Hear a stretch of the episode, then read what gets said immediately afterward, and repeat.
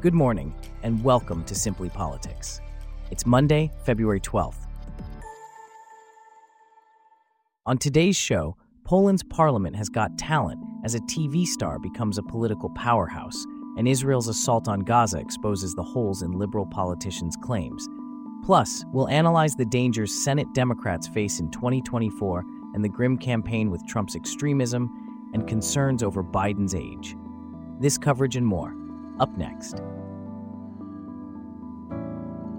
I'm David, and you're listening to Simply Politics.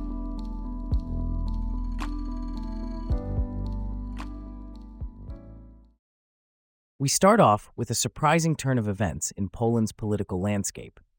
The most popular politician in Poland today is not the prime minister, the leader of the opposition, or the president. It's the newly elected Speaker of the Parliament, Szymon Hołownia, a newcomer to Poland's legislature and a former co host of the TV show Poland's Got Talent. Here to discuss this further is James, a correspondent for Simply Politics. Can you tell us more about Hołownia and his unexpected rise to popularity? Certainly, David. Szymon Hołownia is a fresh face in Polish politics, but he's been a familiar figure in the country for over a decade due to his role on Poland's Got Talent. His transition to politics and subsequent rise to the position of Speaker of the Parliament, or Marszałek Sejmu, has been quite a shock for many.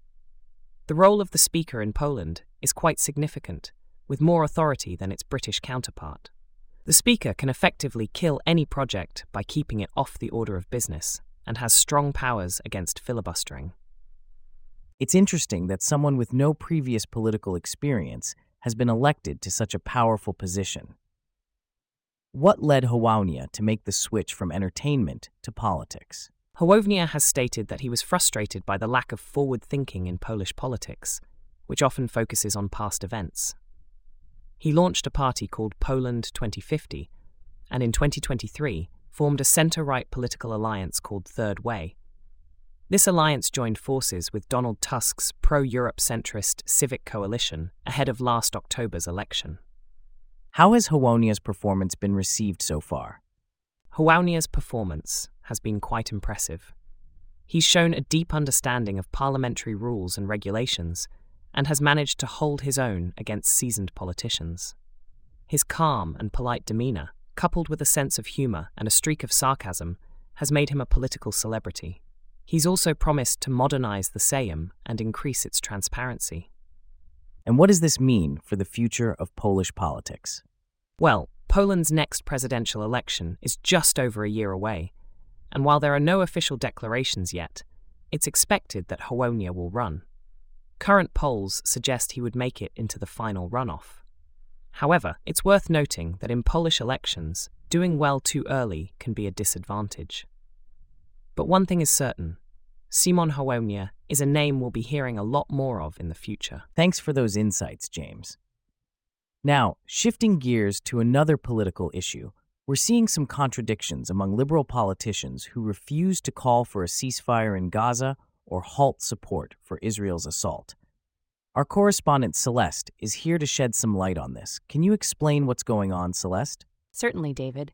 We're seeing a number of instances where politicians express unequivocal support for Israel's actions while also expressing concern for civilians in Gaza.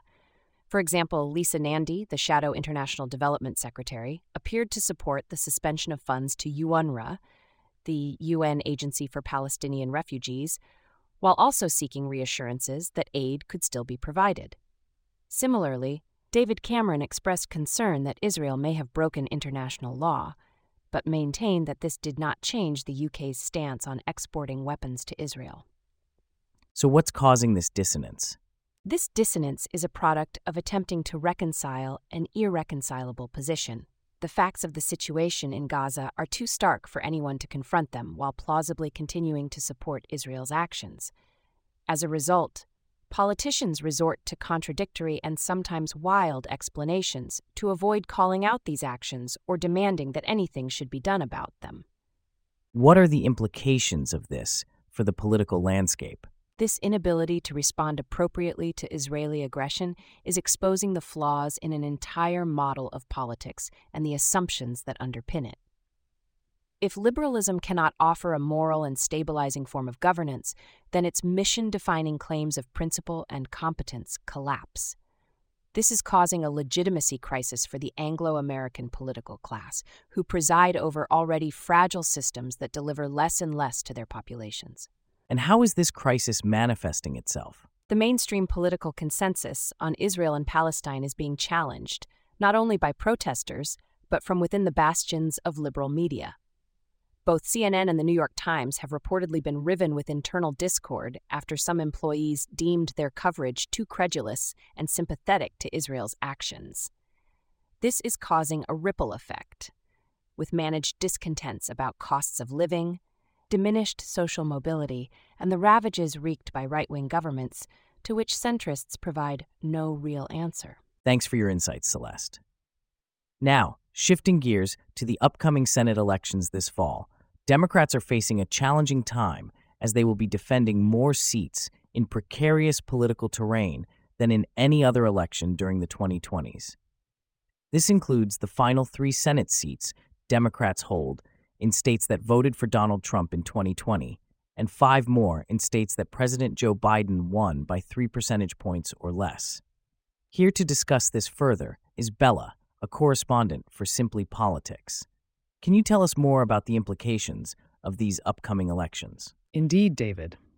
The math underlines the stakes for Democrats in Biden improving his position in the key swing states by November. One of the most powerful trends of modern Senate elections is that it has become exceedingly difficult for candidates in either party to win seats in states that usually vote the other way for president.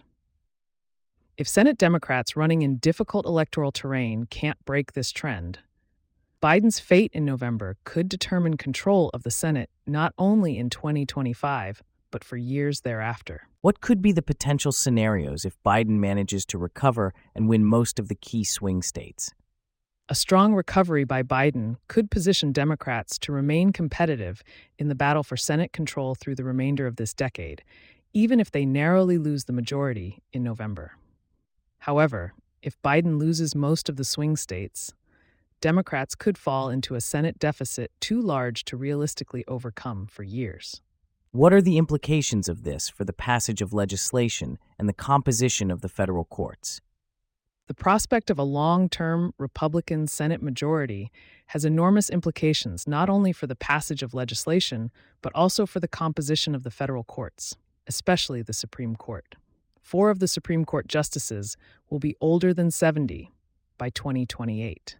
Even if Biden holds the White House in 2024 and a vacancy arises, a durable Republican Senate majority might refuse to fill any of those seats. What has been the trend in the Senate in the 21st century?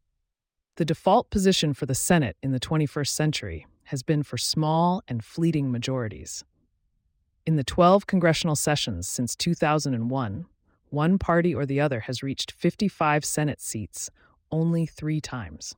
By comparison, one party or the other won a majority of 55 or more Senate seats seven times in the 10 sessions from 1980 to 2000. What is the principal reason the chamber has become so closely divided? The principal reason the chamber has become so closely divided is the growing correlation between how states vote for president and how they vote for the Senate. That has limited the number of Senate seats each side can win, absent unusual circumstances. It's now almost complete alignment between presidential and Senate outcomes. What is the risk to Democrats this year? While Biden and Trump each won 25 states in 2020, Biden won far more of them by very narrow margins. As a result, Senate Democrats are much more dependent than Republicans on states that lean their way only slightly in the presidential contest. This contrast creates a huge disparity between the parties.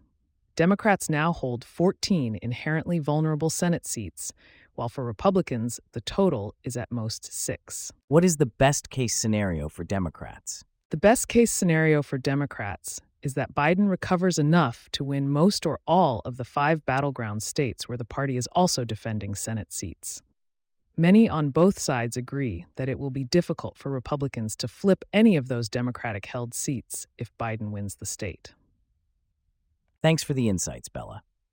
Now, as we look ahead to the 2024 presidential election, Both President Joe Biden and former President Donald Trump are offering a stark glimpse at the political liabilities that have many Americans wishing for other options. Biden, at 81, is facing questions about his age and memory, while Trump's recent display of extremism raises fresh concerns about his fitness for the Oval Office. Here to discuss this further is our correspondent, Michael. Let's start with Biden. How is he handling the questions about his age and memory? Biden is refuting these questions quite angrily, trying to quell voter anxiety about his ability to serve a full second term.